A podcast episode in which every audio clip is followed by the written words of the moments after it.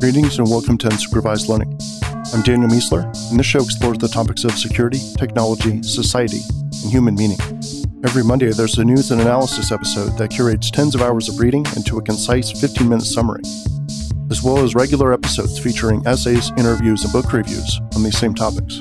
The goal is to provide a weekly, concise, and curated update on the most interesting things happening in the world and to explore ideas that give you something to think about and prepare you for what's coming next.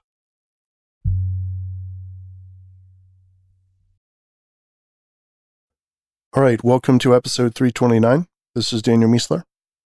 Starting off with security news, CISA says Log4Shell was the most exploited vulnerability in 2021. Homeland Security's first bug bounty found 122 vulnerabilities, 27 of which were rated critical. Over 450 researchers participated and were paid a total of $125,000, which feels like it was five or 10 times too little. North Korea is targeting journalists with a sophisticated piece of malware called Gold Backdoor. The malware is being used to steal information about journalists' sources.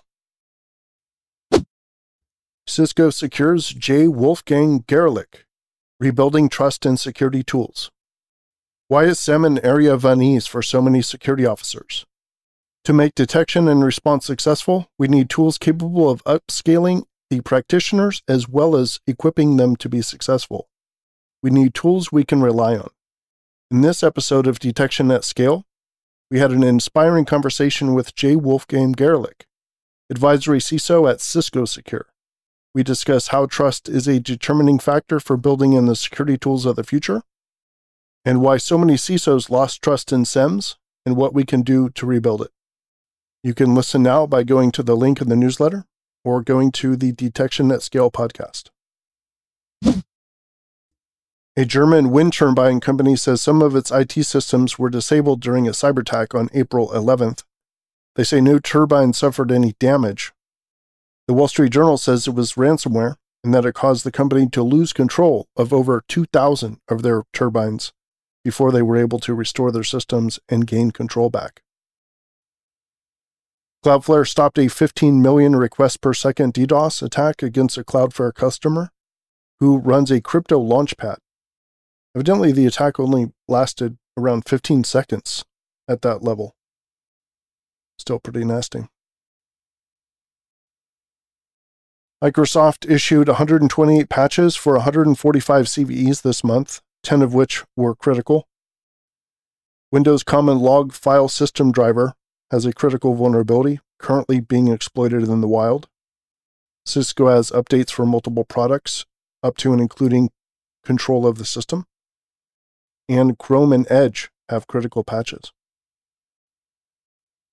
Synopsys purchases White Hat Security for $330 million. Congrats to Jeremiah Grossman also for the next one. Tenable purchased Bit Discovery for $44.5 million in the attack surface management space. So in one week, Jeremiah's two companies were both purchased. Congrats on that one, my friend. Technology news Elon Musk has successfully purchased Twitter for $45.20 a share. I'm actually optimistic about it. More on that later. Meta's Metaverse Group lost $3 billion last quarter, but it actually brought in $695 million, which is higher than expected. Snapchat has released a flying selfie drone. It's called Pixie, and it's basically the drone version of a selfie stick.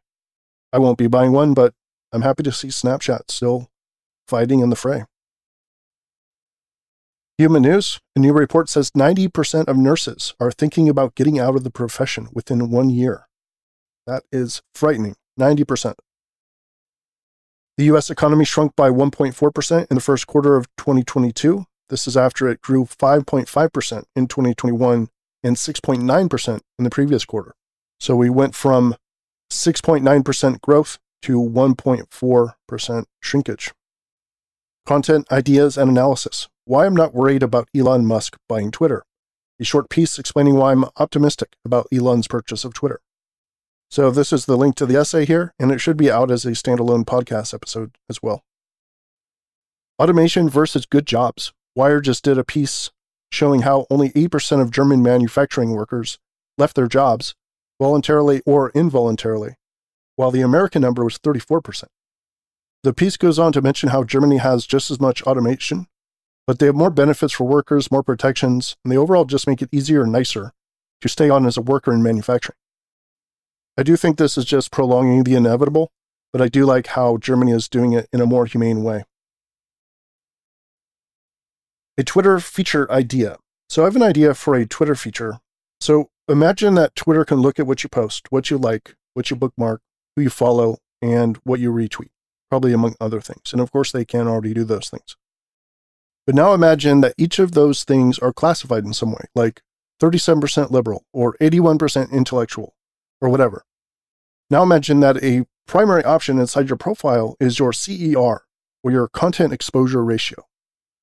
So you get to pick between ideas you'll definitely like, stuff you'll definitely disagree with, and stuff that will challenge you.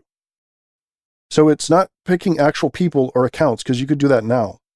It's letting Twitter pick them based on some open source or otherwise trusted classification system that's done on all content. So it knows what's left or right and what's relatively neutral, and it can steer people in different directions based on their preferences. And it wouldn't just be political spectrum stuff that it could be rating but tons of attributes of the content like sentiment, curiosity, science focus, art focus, music, whatever. So basically tagged content, but with strengths associated with those tags. And obviously, they wouldn't or shouldn't skew what you see without permission, but it would be able to if you asked. And that would be the whole point of it, actually. So basically, quote, show me more art based stuff and more stuff in the center that will challenge my opinions politically. And if that person is super right or super left, it'll show them maybe some centrists who are widely read and respected that might help change their opinions.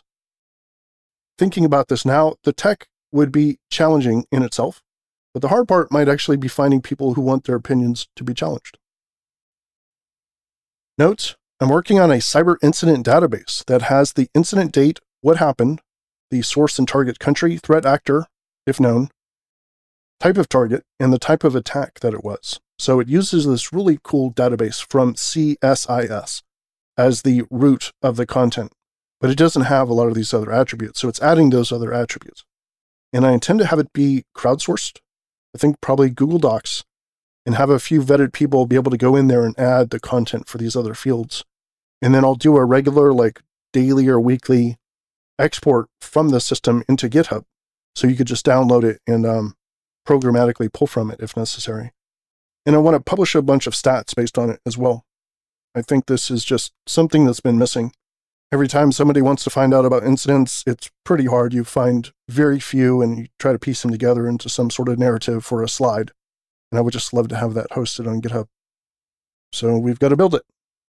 Discovery 103 bits of advice I wish I had known. This is by someone named Kevin Kelly, who is turning 70, and these are fantastic. Prioritization as a superpower? What is Lab 126, Amazon's secret research facility? How I put my whole life into a single database. Quote 90% of the software engineering being done today is integrating poorly documented API A with poorly documented API B. End quote. Maslow never proposed a pyramid. Cool things people do with their blogs. In the APT category, Lapsus recent TTPs. And in the cloud security category, CloudGoat, Rhino Security's AWS pentesting training tool now has a Lambda scenario. The recommendation of the week comes from the aforementioned 103 bits of advice. So, this guy, Kevin Kelly, just turned 70. He published 103 wonderful pieces of advice. And I'm listing my favorite 10 for the recommendation of the week. Here they go. About 99% of the time, the right time is right now. Don't ever work for someone you don't want to become. Cultivate 12 people who love you because they are worth more than 12 million people who like you. Wherever there's an argument between two sides, find the third side. When you lead, your real job is to create more leaders, not more followers. Ask funders for money and they'll give you advice, but ask for advice and they'll give you money. There's no such thing as being, quote, on time. You're either late or you're early. your choice. Your best job will be one that you are unqualified for because it stretches you. In fact, only apply to jobs you are unqualified for. Don't bother fighting the old, just build the new. And the last one the chief prevention against getting old is to remain astonished. And absolutely, you should read the whole list, which is here in the newsletter. And it is the public week, so everyone can get to it. And the aphorism for the week life consists of what you think of all day. Life consists of what you think of all day. Ralph Waldo Emerson. Unsupervised Learning is produced and edited by Daniel Miessler on a U87 AI microphone using Hindenburg. Intro and outro music is by Zombie with a Y. And to get the text and links from this episode, sign up for the newsletter version of the show at danielmiessler.com slash newsletter. We'll see you next time.